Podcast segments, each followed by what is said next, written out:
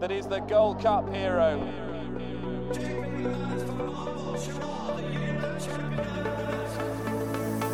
Two of the most admirable chasers you could possibly wish to see. Relentless, remorseless, and pounded Cordan Star into submission. And welcome to another edition of the Race Hour podcast brought to you with our friends at bookmakers.co.uk. I am here, Dean Ryan, in the towers of bookmakers.co.uk. Dermot Nolan is here. How are you, Dean? Very well. And Paddy Aspell is back. Paddy, good to have you back. Oh, lads. Oh, geez, Paddy, are you in your bathroom or something? Sorry, I just uh, I just shut the window so your man won't bother us anymore. Ah, okay, Start okay. No, no, no, no. It's fine. It's fine. Paddy's at Jack Berry House, of course, doing his uh, doing his catch up. So it's good to uh, good to have you on, Paddy. Welcome back to the Race Hour podcast. Got some great racing to talk about from previous weekend, and when and we get to the second part of the Race Hour this week, we will be talking about the return of Altior going up and trip, hopefully against surname, surname. What are you calling them, Demo? Surname, I- yeah, I'm sticking with that, They should spell it right if it's surname. Yeah, yeah, surname. Anyway, we'll get there. That'll be in the second half. Um, okay, so do remember if you are listening to the race hour, do give us a, a rating on iTunes and Spotify or wherever you get your podcast. Give us a big out. It's great to have you all aboard. Um, we're looking forward to this week's show. A decent week uh, for us again last week, Demo. Put the kettle on was a winner for you. Put the kettle on. Was winning for you. Was that your fourth nap in a row now, at Duffy Desai? Defi, yeah, I think so. Yeah, I've never done that before. so I'm glad you highlighted We're, it. we're in we're in uncharted territory here. Yeah, no, uh, Put the kettle on was was uh, very good, and uh, the point I made uh, mightn't ring true for the rest of the season, but I just don't think Getaway Trump or Al Dance or, or any of these horses are definitely not up to an Arkle, and, and uh, I'm just not sure that they're anything special. They they might be interesting if they can manage to keep their marks down for something like a Grand Annual. I think is kind of where they'll they'll peak. I just I don't rate them at all. So put the kettle on one, just like all the Henry de Bromhead chasers jumped absolutely brilliantly. She was a real sight to behold, but uh, the the whole form of the race you can kind of forget it. I think really. Potentially, yeah. I think you might be right. We're all looking forward to seeing Laurina jump a fence, and that might be where the Arkle market gets a real shake up. Those two have been the early protagonists and now put in their place by Henry de Bromhead. No hoper, but perhaps not a no hoper. Anyway, let's move on because we want to talk about some of the other horses that ran uh, during the weekend. Uh, Faugheen and Douvan are back, Derminola. They were yeah, and both of them were excellent in very different ways. I thought Willie Mullins spoke very well after the race, as he always does. And he just said that if Douvan was a five year old that had come from France, you'd be absolutely chuffed with that performance. And that's not wrong. You know, what what the horse did now, the substance of the form, Jet, he is what he is. Um, and Monalee is always absolutely brutal on his debut. So it's it's form that you wouldn't be ringing home about, but that's that's not the point of what happened.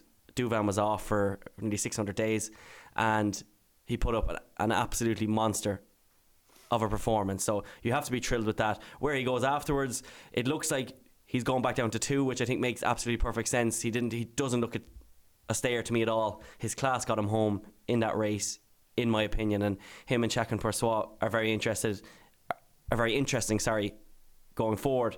And then Faugheen, like his jumps were were like were kind of sketchy at times and everything else, but the engine is there. Everything you want in him is still there. He's a, he's a really serious pony, and it was just absolutely brilliant to see him do that. It was a real heartwarming win because last season he did look like the towel was thrown in, but real champions like him, their temperament never really drops off completely, and he still wants it, and that's the main thing, isn't it?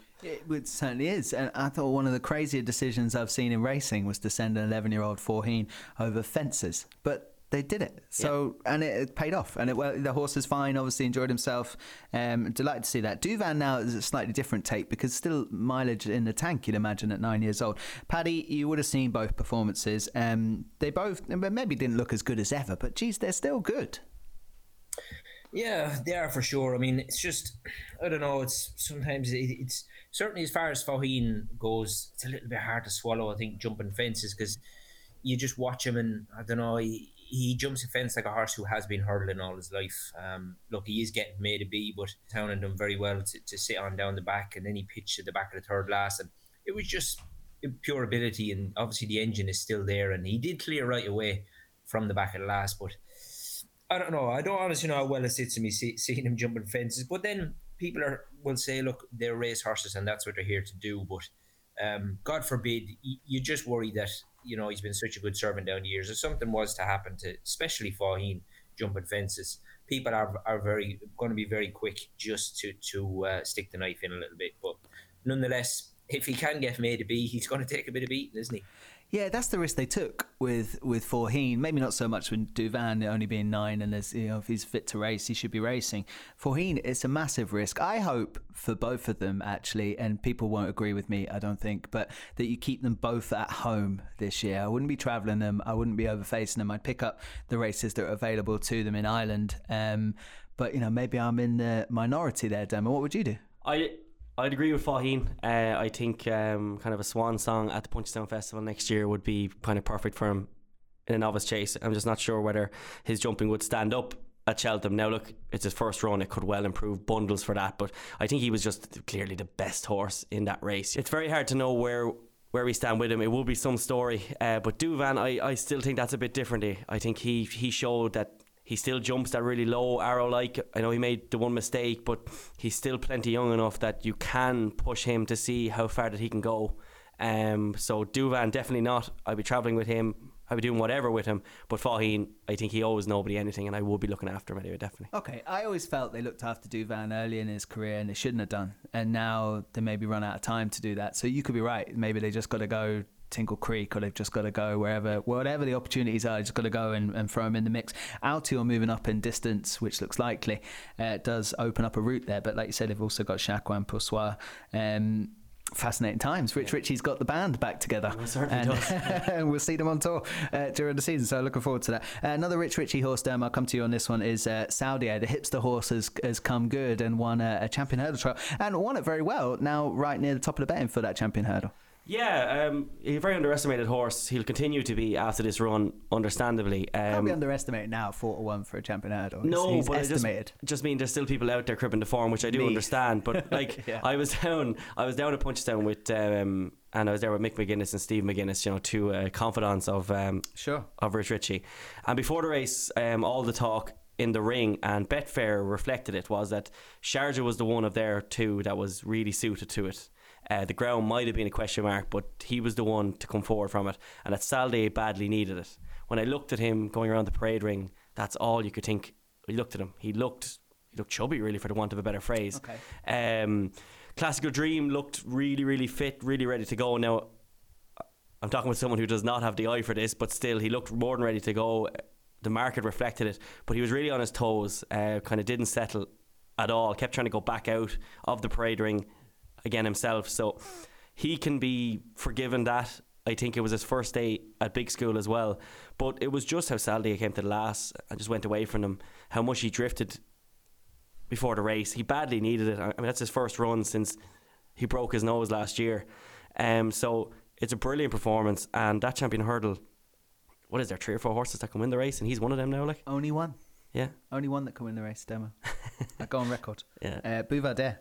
But um, yeah, I was. I have to say, I was impressed. I didn't expect him to win because of the Klassical Dream um, confidence that Yeah. was behind that horse. Behind uh. Paddy, I mean, you, you're the man for the eye for this. Uh, Klassical Dream jumped the first like it was a ditch and absolutely flew it and was so so fresh in himself.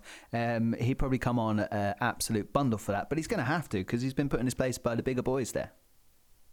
Yeah, he was very fresh, wasn't he? I mean, you could see him early doors. I mean, he had his head on the floor with Paul Townend, and like you said, he was very big at the first, and he just done enough wrong, didn't he? And, and in the end, he's done enough wrong to get himself beat. But I think, if I'm not mistaken, the Morgiana has been a little bit of a graveyard over the years for favourites. Um, to be Yeah, honest, So- was beaten by, yeah, Nichols. that as well, Well- yeah. Nichols Canyon, yeah.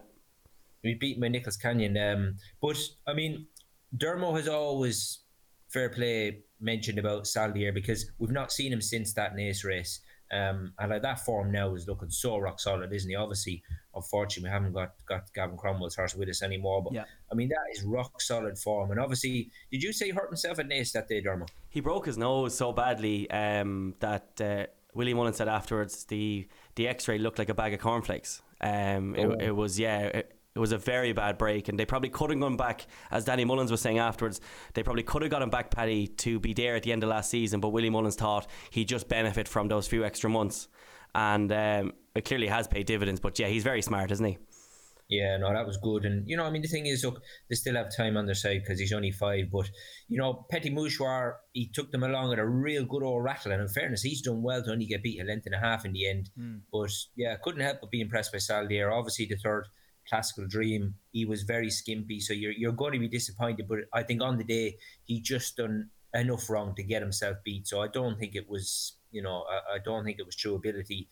Um, he, he did just do enough wrong. But Saldier, certainly a horse on the improve and great training performance to get him back from yeah. a year off to um, to turn in an effort like that. Mm-hmm. I, I agree with that, and we don't really know how far Saldier can go. We're going to find out. Yeah. So, um, right to be in the mix for a champion hurdle, or wrong I think to be at the price that he is. But then, what kind of layers do. Like that is the bit of form that we have. Buveur d'Air. We haven't seen Pentland Hills yet. Exactly. Yeah, yeah, What can they yeah. do? So that's where you are. If you want to row in now, that's the that's the, the price that's available. Unfortunately, um, twenty fives in the first podcast. i know, I know, and you were absolutely spot on. You're now on a nice ticket if you if you got involved. Um, apparently is thriving. Will miss a racecourse gallop, go straight to the Fighting Fifth, no doubt. Dot up and then be vying right at that top of that market again. So uh, jury out on Klassical Dream, but I do think there's plenty more to come from that when uh, now that one run is out of the way. So uh, interesting champion hurdle picture shaping up. Let's talk about a couple of slower boats that ran at the weekend. Um, probably being a bit harsh to a former champion hurdle favourite in uh, Yanworth, but they worked out he's finally a stay. now they've worked out he's a Banks horse. Um, I was, uh, I thought, I thought he did enough to uh, enter that picture. Dermo as a, a leading fancy. He did. Um, I heard people say afterwards that they were kind of worried about him staying in the three mile six. I thought, if anything, no. he was just kicking in when yeah, yeah. you know when the race was coming to the end. He looked too slow to go past him at one point, and I thought, oh he's in trouble here. And he just stayed and stayed and stayed. Like I think the the distance won't be a problem. I think nothing beats Tiger Roll. I think that's that's the simplicity of it anyway. But Yanworth has to be his biggest challenger. I mean, he's done more over hurdles. He's done as much, if not more, over fences. Yep. Um, he's a really proper, proper challenger. And then the French horse, obviously, the one that beat um, Urgent de Gregaine as well. Um, that horse looked, Cleo, wasn't it? Dallier or something. Yeah, yeah, he looked yeah. really impressive as well. So it's a very decent year for the cross country. Tiger is obviously still the one to beat, but Enda Bulger sweetened this horse up something yeah. fierce. That was a really good training performance. And Mark Walsh. Um, is a jockey that really deserves a mention as well. He gave that a peach. He's giving everything peaches of late altogether, mm-hmm. and I thought he was absolutely superb. Okay, uh, I, w- I was impressed enough. I expected him to win, and he did go and win. He's ten to one, I think, now behind Tiger Roll in that cross country betting. Uh, it's nice to have a potential match up there, Paddy.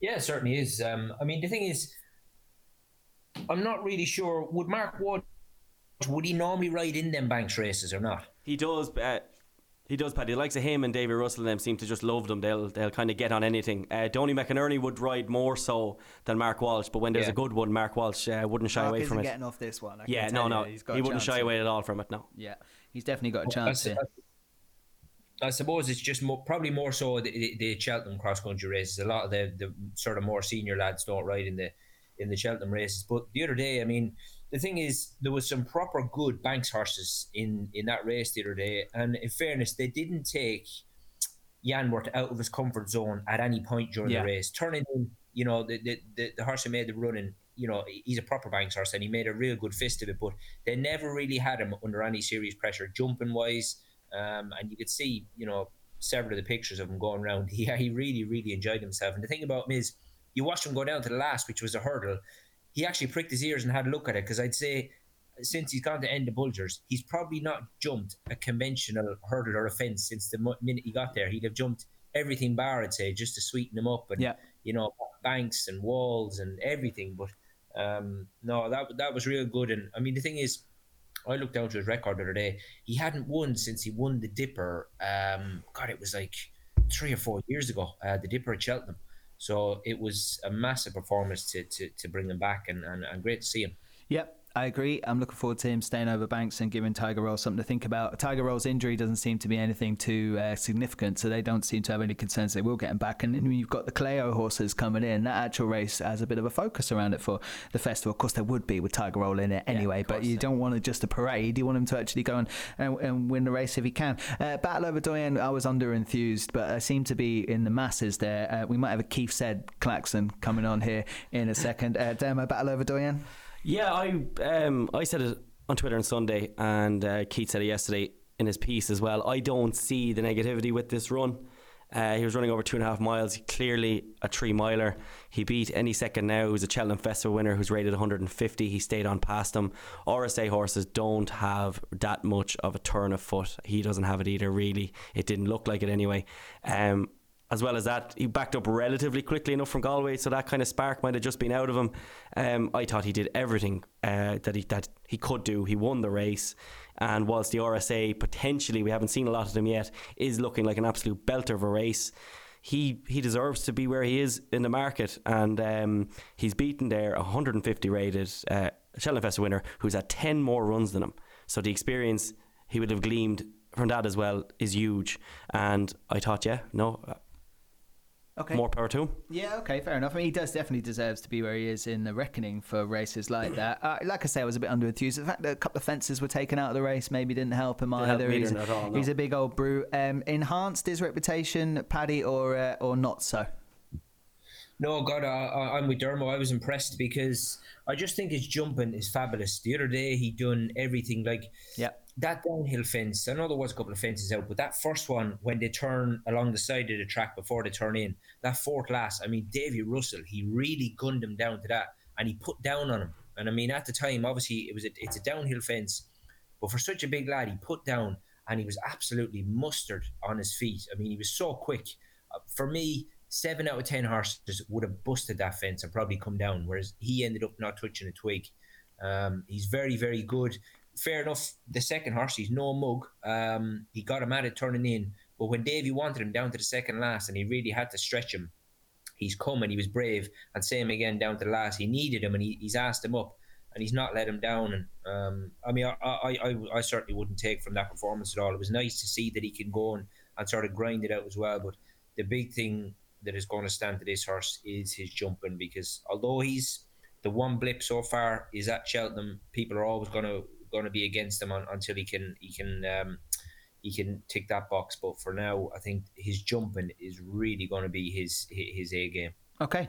Um, anyone wants to check out that column as well on bookmakers.co.uk from Keith. He does talk at length about Battleoverdoyen and not to be disappointed with what I felt was an under enthused performance. But that's my view. Um, let's talk about Cheltenham, chaps, because uh, we unf- unfortunately lost the Friday, but we did get um, some cracking racing across Saturday and Sunday.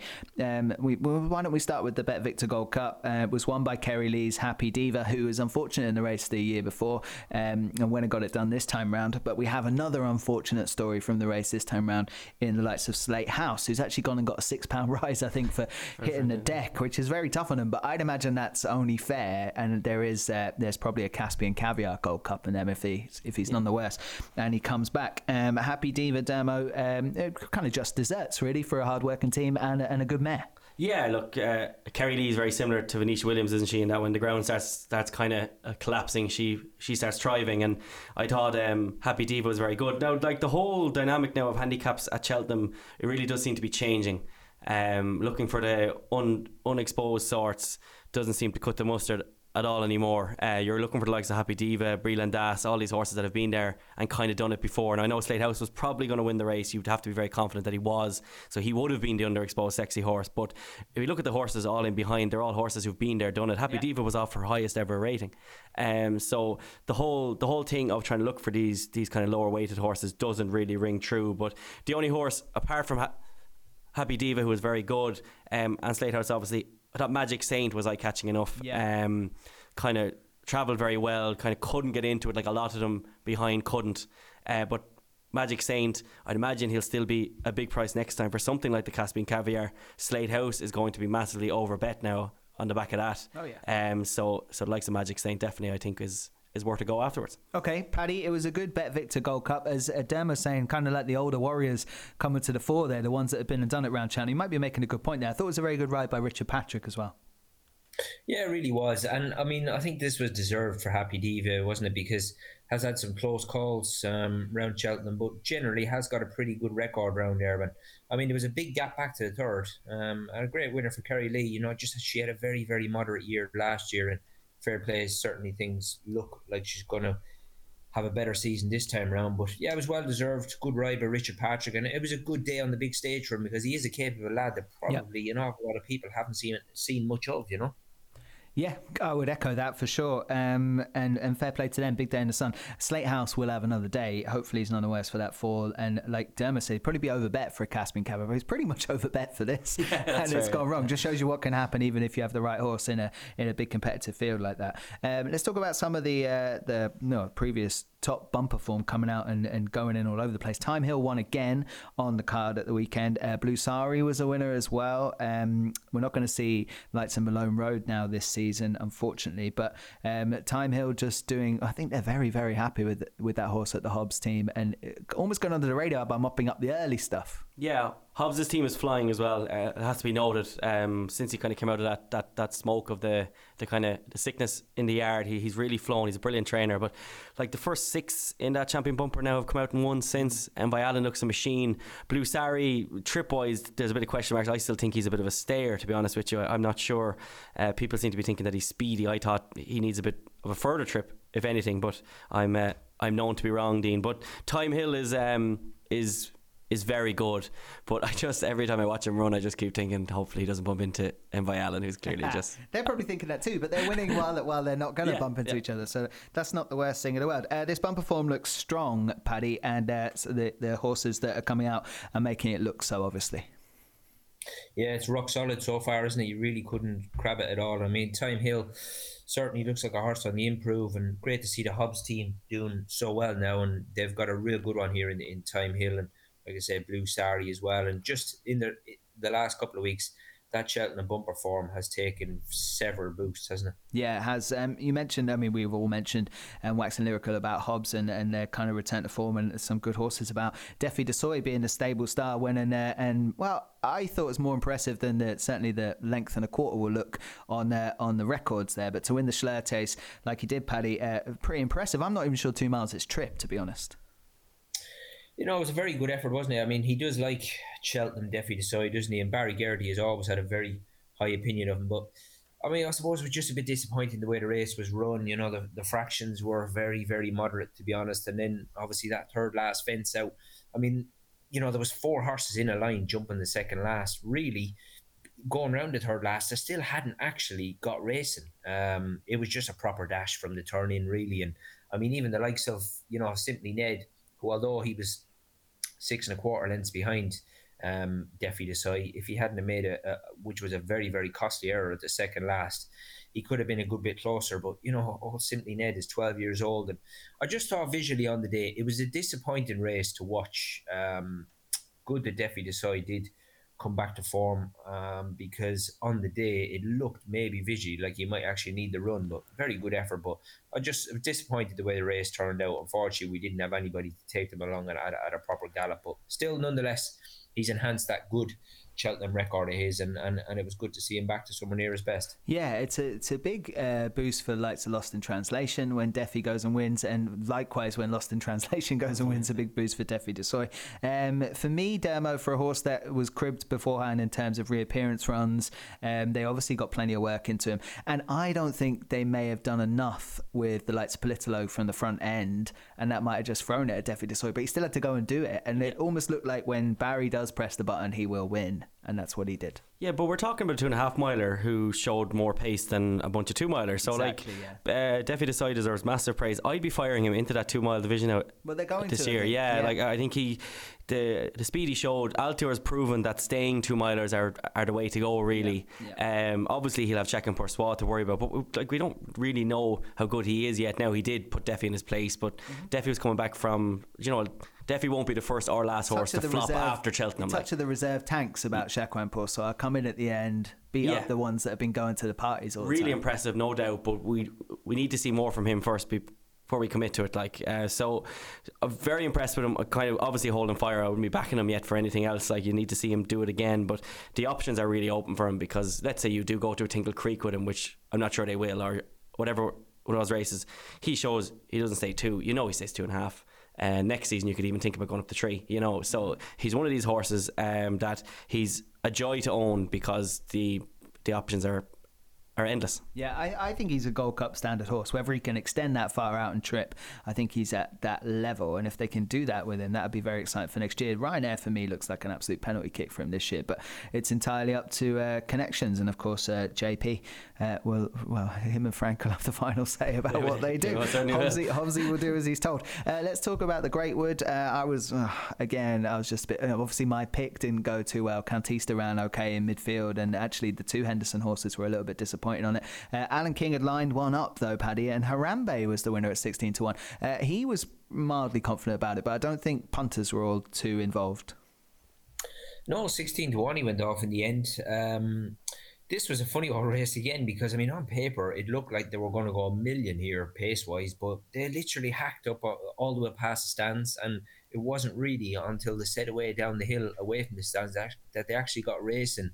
Um, I thought it was a very good ride by Tom Bellamy on Harambe because in the Persian War at, at Chepstow on his return, he was far too keen and gassy and, and he just couldn't get him anchored at all. And he actually done well to finish where he did. But with the sort of fractions they said the other day, he's done well to keep his lid on. I know they, they did have a run into him and got some gas out, but still, um, he's done so well to get him settled. And I thought the horse in third, he's run a blinder, uh, Monsieur Lecoq, because he was jumping his hurdles like fences early doors, and you know he was given a positive ride by Lizzie Kelly in the end, and you know he was only run out of it um, late on. Um, what else was there? Gumball got a real good run down the stand side under Ben Jones. He's run well, but I thought the horse to take out the race for me was the fourth horse, Queen Enough of Evan Williams's. Yeah. You know, he's only five year old, and I thought Adam Wedge gave him an absolute peach of a ride and delivered him at the, just at the right time. But he's still quite green and inexperienced, this horse. And as soon as he jumped the last, he started to run around, and you know, he, he just covered ground that he really couldn't afford to, to, to cover. And but in the end, he wasn't beat that far. But it was a very very exciting race and nice winner for for for Tom Bellamy, and and um, you know, hopefully it will just help him now that Wayne Hutchinson is retired, just to. Uh, to get him up the pecking order there. Yeah, seems to have got him landed himself in the right spot with Alan King, doesn't he, Demo? And Harambe, if you look at the second and third Gumball and Monsieur Lecoq, Gumball was in red hot form. Yeah. Uh, it obviously won really He was well last good horse time. too, like, yeah. and Monsieur Lecoq could be something pretty special for that team. Um, so I guess it's a decent front three. It is, and the fourth, I'm the exact same as Paddy. I have him down here as being one of the real eye catches of the race. The other one I had as well was um, Dame de Compagnie of. Uh, I think Yeah, that's that's how you say it. yeah, yeah. Really outpaced badly, really outpaced. Um, something like the Coral Cup, if they could get her mark up, um, she'd be running there over two four at Cheltenham. She it's not that she didn't handle Cheltenham; she was fine at Cheltenham. It was just the pace of the race, which I know wasn't plentiful. Just two miles is not her bag whatsoever. Um, so she's a horse that once she goes up and trips, she'd be very interesting because she stayed on so powerfully at the end. Um, that ground looks to me like that's exactly what she wants. And just uh, before we take our break, obviously as well, uh, there was one horse in the same colours for JP McManus who ran yesterday. A bit off topic now at Fairyhouse. If anyone hasn't seen how well un- unaccepted won yesterday Yeah. off a 753 day break, it is definitely something to watch because JP McManus has one hell of a team this season. Yeah. Uh, this horse, a typical Willie Mullins and JP horse, you don't know where they're coming from, but they just seem to come out and win easy. Um, but JP McManus now this year has a serious team. Yeah, it's really shaping up. You don't know what Joey has as well that we haven't clue. seen yet. There could be a, Yeah. a f- a few raiders to come out of there uh, just yet. Okay, I'm assuming there's nothing else to catch up on over the weekend um, from what was some really nice races at Cheltenham. Thank God they got Saturday and Sunday on, or it would have been a very blank first half of the race hour this week. Okay, let's take a break here, and when we come back, we'll talk about Ascot, Haydock, and uh, the Troytown at Navan. You're listening to the Race Hour podcast, brought to you by bookmakers.co.uk. Check out bookmakers.co.uk each and every day for tips, news, and the best odds for horse racing. Looking for a new bookmaker and the best sign up offers in the industry? You'll find that at bookmakers.co.uk, sponsors of the Race Hour.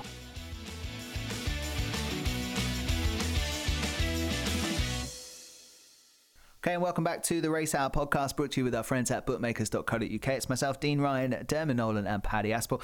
Um, we're in the second half of this week's race hour, so what we're going to do is take a look at the racing to come up from Ascot, Haydock, and a little bit of Navan on Sunday, and we'll try and find a few winners for you. Uh, there's only really one place to start at Ascot is the Christy 1965 Chase, uh, Grade Two affair, which is a big class drop for one of the hourly wrestling. Uh, Altior likely to take on, uh, as well. I'm going to call him sire name, but everyone else thinks calling him surname. Uh, could be a field of five lining up uh, here. Paddy, last year you were telling me that Altior looked like he was at two miles, like he was getting a little bit bored, and that there was potential for him to absolutely go and floor himself at some point. Uh, it didn't happen. He managed to he managed to get away with it almost last year, uh, mopping up everything over two miles. It's great that he's gone up and trip. Two mile five looks like the return for Altior, and he's taking on the top rated chaser in uh, the UK. Pretty remarkable stuff.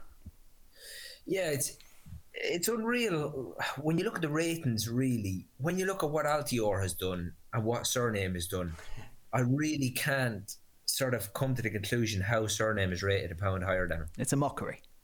It's it's just you know I was looking last night. I mean, obviously Cyrname has improved, and you know he is only he's two years younger than Altior. He is improving, but when you look at his record compared to Altior's, I mean, how they can come to them figures is just an absolute mystery. But nonetheless, that's that's um, that's the way it is. But yeah, when you were saying about Altior, Dino, the thing about this horse is I've just found it's it's only in his last three races that he started doing this thing to the jumping to the left. Now, he's not just done it round uh, right-handed tracks. He done it at Cheltenham as well um, when he ran in the Queen Mother.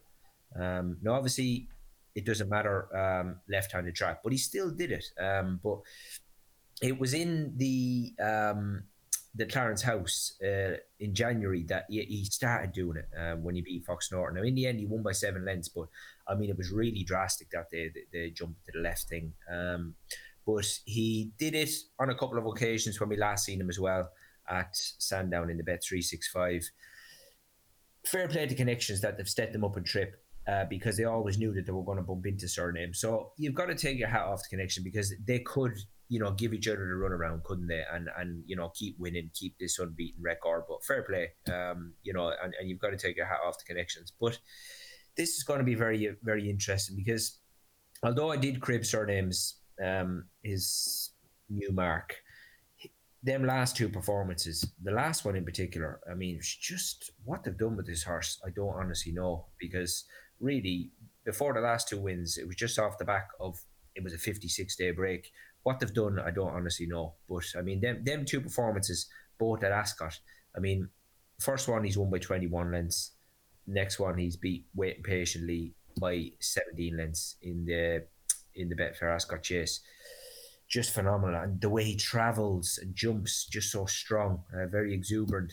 This is going to be very very interesting. But the thing about here is, although he's up in trip, obviously they, they're going to be able to take their time a little bit on Altior but he's going to get a lovely tour around here. So I'd be really disappointed if I see him doing this business out to the left again because you would think he's going to have a bit more on his plate here. The fractions are going to be stronger. He's going to be a bit more on his A game. So I think we've just got to wait and see um, if, if he does go back into to, to this old routine again because you know he can't afford to do it. Not off level weights with the likes of Cyrname, who, who is really on the improve. You know, it's fascinating. I don't know whether Nico is even having sleepless nights over this, to be honest. Because when you look at Cyrname, Cyrname, um, from where he started off last year, and Paddy, rightly point out, he seemed to improved out of all recognition to do what he did against Waiting Patiently and the likes of Politologue and ASO, and that, that race actually decent horses in behind. It's not just a freakish performance, although it was a freak performance on ratings in the end.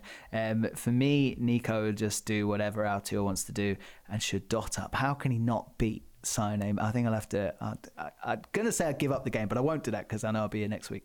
You do know that that uh, Cyrname's mark is actually you can trace it back to being Cue Card's fault, like. yeah, that's true. Yeah, because like waiting patiently beat Cue Card really easily in the Ascot Chase the year before. The handicapper has a real problem with bringing these horses back down in rating. Um, leaves them where they are. It's an emotional thing which shouldn't happen. Cue Card was waning that season. His rating should have been dropped accordingly. What happened was he was left in the high 160s because he'd previously achieved that level. And what happens then is waiting patiently beat him, so you have to push him up to be a 170 horse. Then waiting patiently he's not as good as that as we found out since despite the fact that I absolutely love them but he's not as good as that Cyrname beats him then by 16 17 lengths well, you've no choice then you you have to push him up to be the best chaser because you're kind of running down and you have to vindicate your marks that you've been giving all along and that's the way it's worked out Cyrname is a very good horse Altior is meeting him here in his backyard this is where Cyrname puts his best performances in. Yeah. Uh, he's a typical Paul Nicholls horse, and that Paul Nicholls just improves these horses no end. He's an amazing trainer.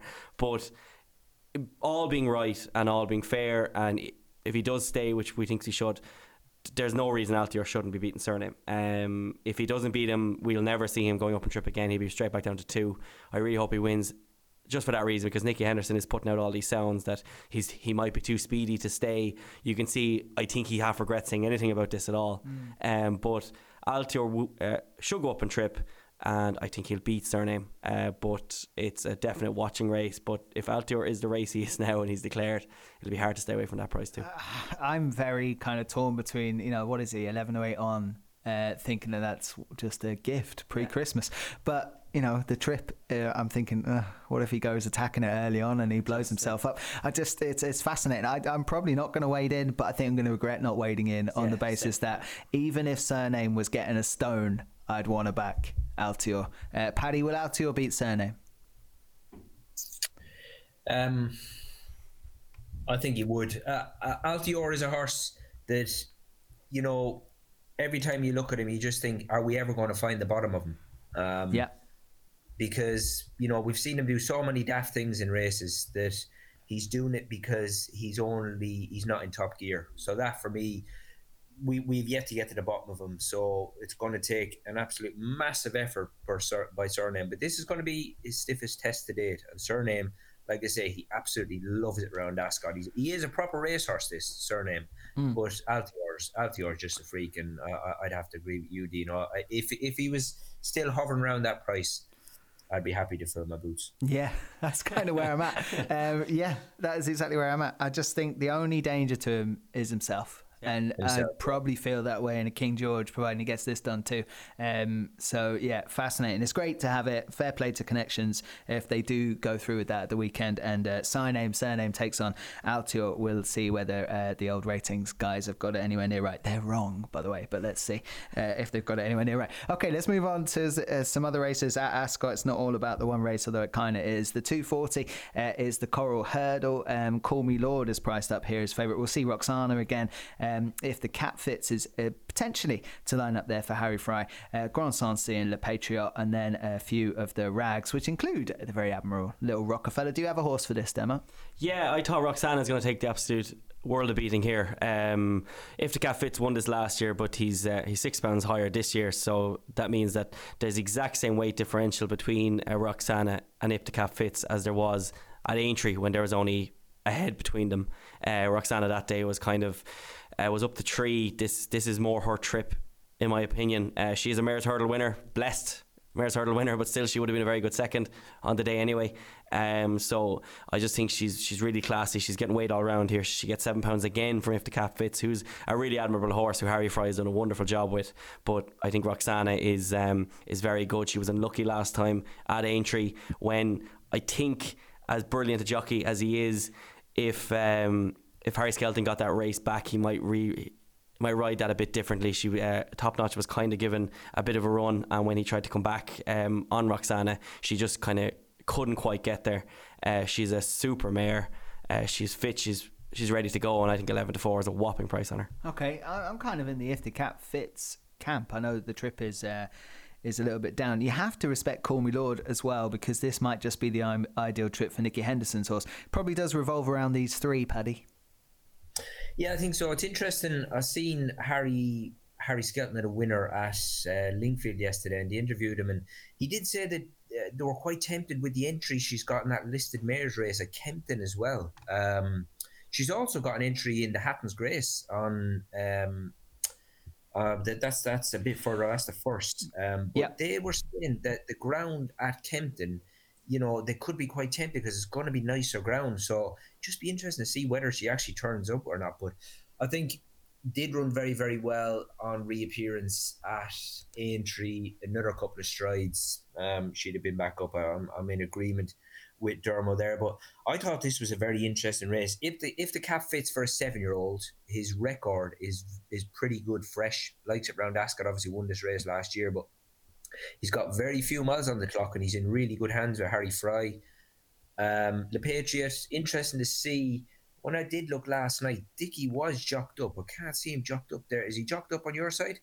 Um, Le Patriote. No, he's not. Not at the moment.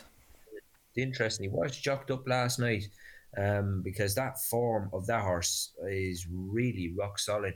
Um, but and the other one you mentioned, obviously, Call Me Lord as well. That was a good, um, a good reappearance run last season. He was very, very. He, he's been very, very unlucky. This Call Me Lord on several occasions. Uh, very, very unlucky. The long walk.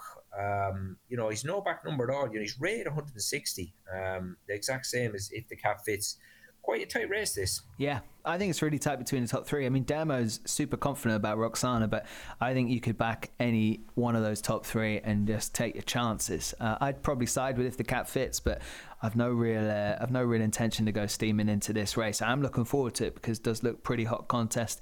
Um, the 320 there is an interesting race because Diego de Charmil versus Capeland, uh, round two is on. Uh, you know, if they can negotiate all the fences, that'll be some feat, Dermo. Yeah, it could be sold alongside the uh, the the Ruiz fight, couldn't it? Uh, to be on Sky Box This Office. is the undercard of Altior versus Cyrname, and Frank Warren's in the corner going, "Here we go." yeah, it's um, a very interesting race.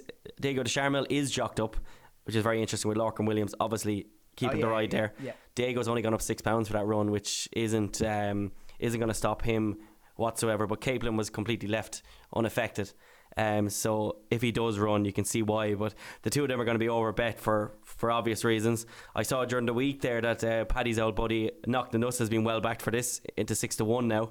Um, but the one that, that I was going to chance um, at a big old price, uh, or sorry, at an old enough age now, but he's uh, he's a real likable old devil is um, is Speredek at twelve to you were one. going to say Vaniteux. I, I've never been it is, yeah. Big Vaniteux fan, but Speredek will um, he won't be stopping. He'll get in here nicely at the weights. He's well overdue a win, but like it was in this race last year that he- was a brilliant second behind uh, Cad Lynn, and um, so he should definitely be running here. And I, I just think at the odds, with the fact that his weights are dropping at the moment, he'll run off eight pounds lower, but that'll re- reassess Yeah. itself on the day. But at twelve to one, I just thought that he, he's definitely worth a poke. Okay. Interesting. Paddy, uh, your take on this chase? I mean, I, I'm quite keen to ignore what happened between Diego de Charmil and Capeland uh, last year and have a look at this Evan Williams horse who could be anything the last day, who looks really exciting. But I was hoping for a much better price. That one's already head in the market. Paddy, where are you going with this?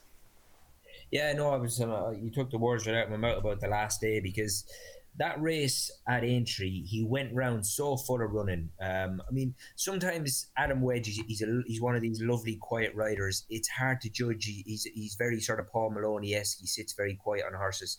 Sometimes it is hard to judge how much horse he's got underneath him, but nonetheless, this chap at Aintree absolutely bolted up. Um, and I'm just looking on, on racing admin. He is jocked up, Adam Wedge, so hopefully they are going to turn up. He's got a lovely racing waist. I mean, if Dolos isn't declared, the weights are only going to go up two pounds. So he, at- worst, he's going to have 10 12. Um, because Diego de Charmil will will um, will carry top weight. Um, but very very interesting this chap. But same thing, the bookies haven't. They didn't miss that entry performance either. They were quite taken. I mean, his record is pretty good. You know, for a seven year old, he's very very low mileage. Um, Dino, and he's a horse that's really on the improve. 142 now. I still think that Evan Williams could do do a bit of damage off that mark. Yeah, I'm with you. I think he looks um, uh, the, potentially the one to step forward from them who've been taking each other on and, and destroying fences around the country, as we know. Uh, let's have a look at Haydock. Uh, the 225 uh, is going to see Lisnagar Oscar return uh, to hurdles potentially for Rebecca Curtis in their stayers handicap hurdle. Uh, three miles and a half a furlong in front of them. Umbrigado's in here for David Pipe, who of course had his little peak back in the form at that November Cheltenham meeting, um, and he'll set the standard perhaps. But I'm quite interested in Lisnagar Oscar going back over uh, hurdles because I don't think chasing is where they're going to make much hay this year. And there's an interesting runner in there for Anthony Honeyball, who I know they think a lot of, which, which is AC Milan. Paddy, I might go to you first in here. There's three or four horses I like in the race. Looks a tricky one to sort out at this stage. Yeah, it is, isn't it? I mean, you've got to be. I was I was desperately disappointed with Lisnagar Oscar because I wasn't disappointed he got beat on reappearance, but I mean, God, that that race behind um, Tom George's horse at Black Off, Stratford. yeah. Yeah, I mean, he literally he, he was never involved. Um, I mean, he was beaten nearly a distance in the end. So so disappointing, and I mean, obviously connections are have gone back over hurdles. Obviously, he he's got a good record at the track. Lisnagar Oscar. Um, when I did look last night, Brian Hughes was jocked up to ride him. Have you got Brian Hughes your end? Uh, no jockey here on the racing post, Paddy, but Really? Did look last night. He was jocked up. I'd say they're um, going to go here. Eh? I'd say they're definitely going to pitch up here. Yeah, yeah. Uh, but this is a very, very competitive race. I think, look, uh, off the back of that Stratford effort, I, I would just, you know, I do like Lisnagar Oscar through, through that, that Dicky Diver form, but um, that Stratford one for me would take a bit of forgiving. I know, obviously, it, it, it's a different, um, they were the larger obstacles, but he's he's got to. Um, He's got something to prove now after that effort. I thought there was some more interesting ones here. To be honest, I thought the obviously Umbrigado coming back off a 231 day absence, but he's got a good record. This horse, um, fresh. The yard are in very very good order at the minute. The pipe team. I thought the Skelton horse was interesting. Flash of Steel, that was a good effort last time, and obviously Champagne Court, um, who he was in receipt of a good bit of weight from last time at Chepstow. He's gone and absolutely bolted up twice over fences Yeah. since uh, Champagne Court. So that form looks pretty strong. Bridget Andrews is jocked up uh, as well, so it looks like they're maybe going to go. And then there was a horse right down the bottom. Whether they go or not, but Sam Twiston is jocked up on one for the team. He's going to have a lovely racing weight, 10 stone 3 for Nick Williams. Uh, he's only five year old. This he's got an awful lot more to prove than some of the others here, but you know he is very very low mileage and unexposed. And Nick Williams is having a pretty good time of it.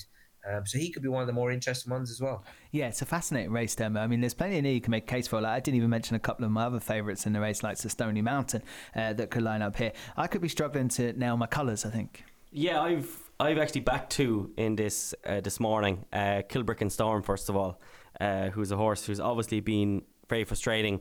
I think uh, fences last season just just really soured his whole season. It, it just went very wrong there afterwards. But he's on a mark now that he- can definitely strike off. Um, he'll be he'll be high up enough in the weights, but uh, that wouldn't worry me too much. I think he could just be the real class one of these.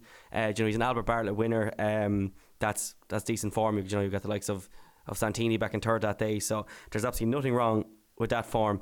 Um, I was thrilled to see a bit of money this morning for him. So I have backed him. I think off the mark, there's definitely a race in him if Tizzard can just get him back. And then the other one that I backed as well is uh, Dolphin Square at 20 to 1. You I didn't found go last week, right? yeah. Yeah. I fancied him last week for Cheltenham. Uh, one over two, two miles five and a half. A Wincanton uh, looked like whatever trip you wanted him him to stay, he will stay. And an honourable mention has to be given uh, to uh, Mr. David Maxwell. Paddy, he he doesn't look the most uh, comfortable at times, but he's improving a lot, Paddy, isn't he? Yeah, I mean, he's keen as mustard, isn't he? And in fairness, obviously, you know, he's a wealthy fella. He puts plenty of money into the game, and, and, and you know, he's keen to ride them himself. I do think he has improved a bit. Um, you know, there's no doubt. But look, he's the owner. He pays the bills. If he wants to ride them, he rides them. But fair play. I mean, he's um, he's had a pretty good run of late. But you know, from a punter's point of view, it's a bit difficult because you know, from the back of the last, whether he's on the best horse or not, unless he's got an awful lot in hand, if he is jumping the last upsides, you know, um, Robbie Power or or Harry Skelton or Dicky. You've always got to have that in the back of your mind, but nonetheless, he, he is he is having a, a good run. At He the is Sure, he's running them for himself. Like he doesn't care whether you got your tenor on Yeah, or, or I've yeah. got my tenor on. And He's not going to sack himself I, either, I is love he? Yeah. that. Like fair play to him. I mean, yeah, as a punter, Paddy, you make a good point. You don't want to be steaming in because uh, anything could go wrong, and he's, he's got far less experience than anyone else. But um, he's he's having a good go at it. He Demo. gave that one to Cheltenham a peach last weekend He as well. did, to be yeah, fair to him, did, yeah. yeah. Uh, but uh, but yeah, definitely. Look, look, the the finish is always going to be a concern with him. But I think this uh, at Dolphin Square will will be staying on. He got up to him by a head last time under David Maxwell, um, so it's um, he'll have his chance. If he does turn up, but again, it's 16 to 1 for Kilbricken Storm and 20 to 1 for Dolphin Square. I'm kind of happy to take my chance there. Okay, I think we've mentioned the winner. I do. We've mentioned at least nine of these. So we will be claiming that uh, next week to know which one it is. Dermo seems more confident uh, than the rest of us, but uh, an interesting race anyway. That field might shrink a little bit, but it does seem like most of the connections are pretty keen to go and take that stairs hurdling. Uh, the Betfair Chase is on, uh, gents. It's normally Bristol De Mai Day. Uh, I'm not sure it will be this time round, Dermo. Lost in translation is is in to take him on, along with actually Optic, who's massively improved, and I see Altior's enter, but we can scratch that. Frodon is in there too. Yeah, it's um, it's between the top two. Altior's obviously it'd be madness to go for this um, straight off the bat, but Bristol De Mai is a horse that does not get enough respect. This is now a Gold Cup third. Um, you know, a horse that ran well in the JLT. He's he's um, he did this race last year on good ground. Um, you know, he keeps answering questions to people, and people just still don't really respect him. Um, he's a very good horse. He's put in some monstrous performance, but Lost in Translation would rank really as being the the first kind of up and comer that's coming for him in this race. I yeah. mean, last season he beat Might Bite and a native river, but them two horses never came back from that kind of that Gold Cup battle they had really. Um, and so I think Lost in Translation is a completely different kind of animal that he'll be facing and I'm not sure his run will continue. I loved uh, Nigel Twiston-Davies. Did you hear him after Ballyoptic won? Uh, yeah. yeah. But sure, we have the winner of that race in the yard already. I I love that smack talk. He's actually said he might throw him in for a bit of place money this week, which you know is is is twisting all over. I absolutely uh, love that. Yeah. But I think in Translation, uh, the way he jumps, everything else, as I've said before, it won't lend itself to a Gold Cup in my opinion, but it'll lend itself beautifully to this race and to King George. And I think at um, at thirteen to eight, I that's a bet, really. I expect Lost in Translation to win, but it's going to be some test, Paddy, because yeah. Bristol De Mai around this track this time of year is um, is as good as you'll get. So you're going to have to go and beat the the the actual. Well, it's a home it's a home game for Bristol and away game for Lost in Translation. Yeah, I would agree. I mean he's four from four at the track now, isn't he? Bristol De Mai. He, he goes well fresh. He is the highest rated in the race, only by a pound from from Frodon mind, who is jocked up. So you imagine it is going to turn up. But oh yeah, I mean, you know, the thing is, you could maybe sort of label Bristol De Mai that he just sort of slugs it out at times. But you know, he has won this race on decent ground as well. Um, I mean, they're giving the chase course just soft, and, and, and it's a little bit better on the hurdle course. So, I mean, he has done it on varying grounds around there. He's the horse to beat, but he is coming up against, you know, improvers. Even though Ballyoptic is nine, um, he has looked better than ever um, this year. I mean, obviously, he's, he's won. Um, he won the big one yeah. at Wetherby last time. He's got a bit to do with the weights. You know, he's 11 pounds shy of Bristol De Mai. Uh, uh, lost in translation, he's the same. He's not very well in at the weights with, with Bristol De Mai. He's he's got nine pound to find, but I mean, that performance the other day, I mean, look, you can't really go down the form route with, with the Carlisle race, but I mean, literally, he just looked so well in himself, and you know, he looked like he really enjoyed it, and um, without having too hard a race, you'd hope it would have brought him forward. So this is going to be a big test for Bristol De Mai because, you know, he's the one who's got the crown at the minute, but I think this probably, as far as meeting improving youngsters, this is going to be his biggest test to date. And I think I would be happier to be with the Tizzard horse here because I, I, just love Lost in Translation. He's another horse for me. He really is very difficult to get to the bottom of. Yep. I think the three of us are uh, in Lost in Translations camp, which is, as Dermot said, rather unfair to Bristol De Mai. But, you know, if we're not taken by him, we're not taken by him. Uh, Frodon, Ballyoptic, Elegant Escape make up a, a, a, super supporting cast for that Betfair chase. It will be one of the most fascinating races of the weekend. Lost in Translation could shoot to the top of a Gold Cup market uh, should he win, whereas Bristol De Mai, if it wins, will just be, oh, it's Haydock and it's Bristol De Mai. And yeah, yeah that's uh, and Lost in Translation is as good as we thought. Uh, I can't wait for it. It's going to be fascinating. There is a big race on Sunday as well, Dermo, that perhaps we might throw in uh, to the mix, and uh, it's the Ladbrokes Troytown at Navan. Yeah, yeah. So again, it's a hashtag Keith Donoghue said, but it's um, he put up Ravenhill on Monday on his blog um, at twenty to one. That horse now is uh, is tumbling down through the market. Gordon uh, was very complimentary in uh, press this week as well. Yeah, as well, and in his own. His own stable tour, he mentioned this race for the horse um, and the four miler as well. So look, he's he's working very well at home, is what Keith said. He was twenties, he's still he's still fourteens about to place for him. Uh, he was very unlucky in that Kerry National, and the horse that he was second to in Poker Party, he's a proper horse too. So it's um, is very good form. This is actually a cracking, really, really good renewal. You've Tower Bridge there, who's second favourite, who's very interesting. Uh, you've Portmore Lock, who could well go off very, very short for John Kiely because he'll get in here off uh, a very low mark. And Yeah. uh, when John Kiely has one ready, you know them well to uh, to follow it at times. But just shorten up for me. There's one here as well. Um, at 16 and 20s around the place is Ask Susan uh, for Willie Mullins. This horse has been has been very well backed on several occasions. Doesn't quite seem to get the job done, but is clearly on a good mark because connections are. Are obviously no mugs, um, so he she strikes me as the kind of horse that when the money's not on and everyone forgets about her is the day when she'll absolutely dot up somewhere. Yeah. Um, and something like the Troytown with a really strong pace in front of her will really suit her. So she's there, but it's very hard to uh, drift away from Ravenhill um, at 12s, who just looks a cracking bet, really. Yeah, stable confidence behind Gordon Elliott's yoke there. That's Ravenhill, uh, currently around 14, 12 to 1. I thought Chris's Dream would be interesting if it turned up in here. There's probably room off 146. Mixed it with uh, some good horses previously, but then all fell apart at Punchestown. And Poppy rides as well. Yeah, um, Chris's Dream, I'd imagine, uh, can can certainly show some of these lighter weighted animals what to do in there. What did you make of the Troytown, Paddy?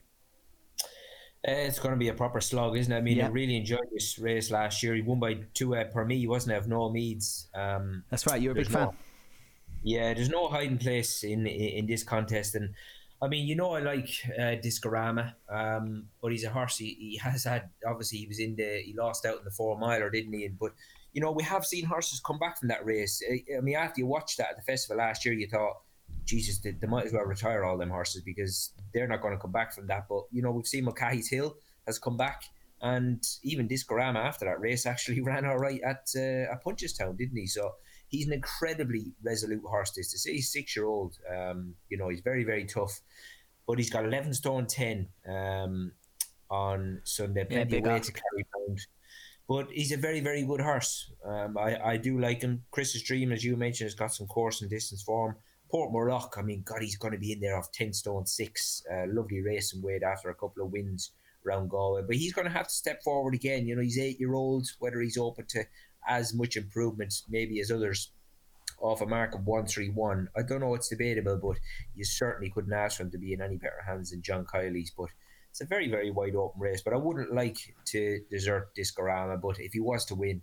That'd be a serious weight carry performance at 11 stone 10, but he's priced up accordingly, round Yeah. about 10, so where he should be. But it's a it's a wide open market. I mean, it's 13 to 2 to field. Yeah, I'm looking forward to that on Sunday. They Sunday. still haven't night. decided, have they, between the Hennessy and this race for Discorama. So Mm-hmm. he'll be in one or the other, which is And even the fact that they're thinking about it must fancy their chances in one of them. Otherwise, it's just well, he's not quite ready. We go, we'll stay at home. I'd love So- him in a Hennessy. Yeah, I'd absolutely love him in Yeah, Hennessy. yeah, Yeah, Can He'd see be- that. Yeah. Um, yeah, plenty of talent in Discorama, um, and he'll have to carry a big weight there and beat a few lighter waist, lighter weighted types. Jeez, I'll get there in the end. Um, I, I'll go with Chris's dream. I know Dermo's keen on Ravenhill, uh, fascinating Troytown. Um, there is some really good racing on Friday. I just want to throw at you. I think Angel's Breath might line up in the opener there, but I mean, if that field turns up for the opening uh, novices chase, like Sebastian Aegon Deschanet first flow, uh, Mr. Fisher probably won't take him on, but still going to be a fascinating race. Torpillo is actually in that. Um, I'd also mention a couple of others on the card through there. Fred, who was um, I thought I catching last time. Master Debonair will run again, and Red Force One Friday is a decent day's racing. Does anyone else want to pick anything out from um, the weekend to come before we do naps? Yeah, so on Saturday in the uh, 210 at Gowran Park, uh, Ronald Pump is entered. Really, really interesting. Matthew Smith is a cracking trainer who just improves these horses no end. Ronald Pump um, won a handicap hurdle of a very high weight at the Punchestown Festival last year, and the performance he put in on his chasing debut, he absolutely hammered Getabird. He beat the field just like in the shape of a very good horse. Because he'll hail from these condition uh, sorry from these uh, these connections he won't end up uh, being a shorter price as I think he should be. So in the 210 at Gowran Park on Saturday if he does line up Ronald Pump is extremely interesting. And then one there in the 150 Haydock that if he turns up 9 to 4 at the moment he's going to be much shorter is uh, is Midnight Shadow. Uh, Sue Smith they, her stable of late they can't buy a winner and it was really shown that when your luck is out, it's out. Last time at um, at Carlisle, this horse was going to win by maybe twenty lengths and came down uh, when when really had the race at its mercy. And before that, was running a really eye-catching race behind um, behind the Ollie Murphy horse, brewing up a storm. So Midnight Shadow, if he turns up in that 150 on Saturday at uh, at Haydock, will take the absolute world of beating. Okay, a few more then to keep an eye on over the weekend. Paddy, if you've got anything else, uh, spill. If not, let's have your nap of the weekend, please. Yeah, it's interesting what Dermo says. Danny Cook was in here the other day and he was on about Midnight Shadow, uh, Dermo. Um, he said he definitely would have won at Carlisle. Yeah. Um, but he said the race wasn't completely in the bag. That's why he had to fire him at the last. But it was only a second run over fences. And in fairness, he said he just changed his mind literally as soon as he left the floor. He said he just changed his mind at the last second, or like literally in midair. And the first thing to hit the fence was his chest. And although he, did get a dirty old fall, he said he was none the worst. But he's got a fair engine that Midnight Shadow. Um, but that just shows about Sue Smith. She hasn't had a winner since April, and that looked like it was maybe going to be her first one. But Yeah. she, she's not getting the rub of the green at the minute. But no, he, he- he's he's a fair horse. Um, yeah, there was one Dino that I liked in the first to Haydock in that listed novice hurdle on Saturday. Yeah. This is a very very good race. Um, be interesting to see whether our mate turns up. Red Force One going back into novice company. Um, that'll be interesting because although he won't be the highest rated in the race, you know that valuable handicap experience that he's got could really stand him in good stead. But there was a horse in here of Jamie Snowden's who was in the process. He was going to win at, at he was going to get the hat trick up at Wetherby last time, but he just literally he didn't even he didn't even make a mistake. He just stumbled um, on landing at the back of the last at Wetherby, and he was going to get the hat trick up that day. I mean, he's rated just shy of 140. This horse, and Jamie Snowden is having a very very good season. I think he looks the real deal. This uh, Thebannerkingrebel, and if he turns up, this is going to be a very very warm race. But um, he's got that experience on his side, so um, I'd, I'd be happy to be with him. Interesting. They could take on the likes of Fred and Red Force One, and uh, uh, Jamie Snowden will be uh, hopeful, I'd imagine, to get Thebannerkingrebel back to, to winning ways for sure. Okay, your nap of the weekend, Paddy, is that it, or is there another one? No, I was going to go back to the horse we mentioned earlier, uh, the Evan Williams horse. Yeah. you know, the last day. Um, I think if he can follow up that entry effort, I just think you know he he won with a fair bit in hand. Um, obviously the handicapper has reacted, but it'll be interesting to see how far he can go. But he's low mileage. Evan Williams' horses are in real good nick at the minute, and I think Adam Wedge is riding out of his skin. So you know, I, I, I wouldn't have any worries on that front at all. So I'd be happy to be with the last day. The last day in the 320 at Ascot. Dermo. Uh, hashtag Keith said so. The uh, Ravenhill in the uh, Troytown on Sunday. Okay, uh, my nap of the weekend was going to be the last day, so uh, I was struggling. Altior, know, no, I can't do that. I can't do that. I don't want a nap lost in translation either. I don't want to jinx that poor horse being the one in the, on the five time. So I'm going. I'm going to stick with Evan Williams' horse. I do think it's a decent bet in a race that is not going to take as much winning, and certainly off that mark that he's on, I think he's got everything in his favour for that 320. So it's a double uh, positive for the last day. Ravenhill for Dermo, and uh, wherever Angel's Breath, Fred, Master Debonair, Red Force One, you can count them all to me. How's that? Okay, that's it. that's the end of uh, the race hour for this week. Thank you all for listening. My thanks to Paddy Aspell, thanks to Dermot Nolan, thanks to Alex on production. You've been listening to the race hour brought to you by bookmakers.co.uk. We'll chat to you all next week. Come on, Altior. You've been listening to The Race Hour, brought to you by bookmakers.co.uk, your best bet for tips, news, and bookmaker reviews.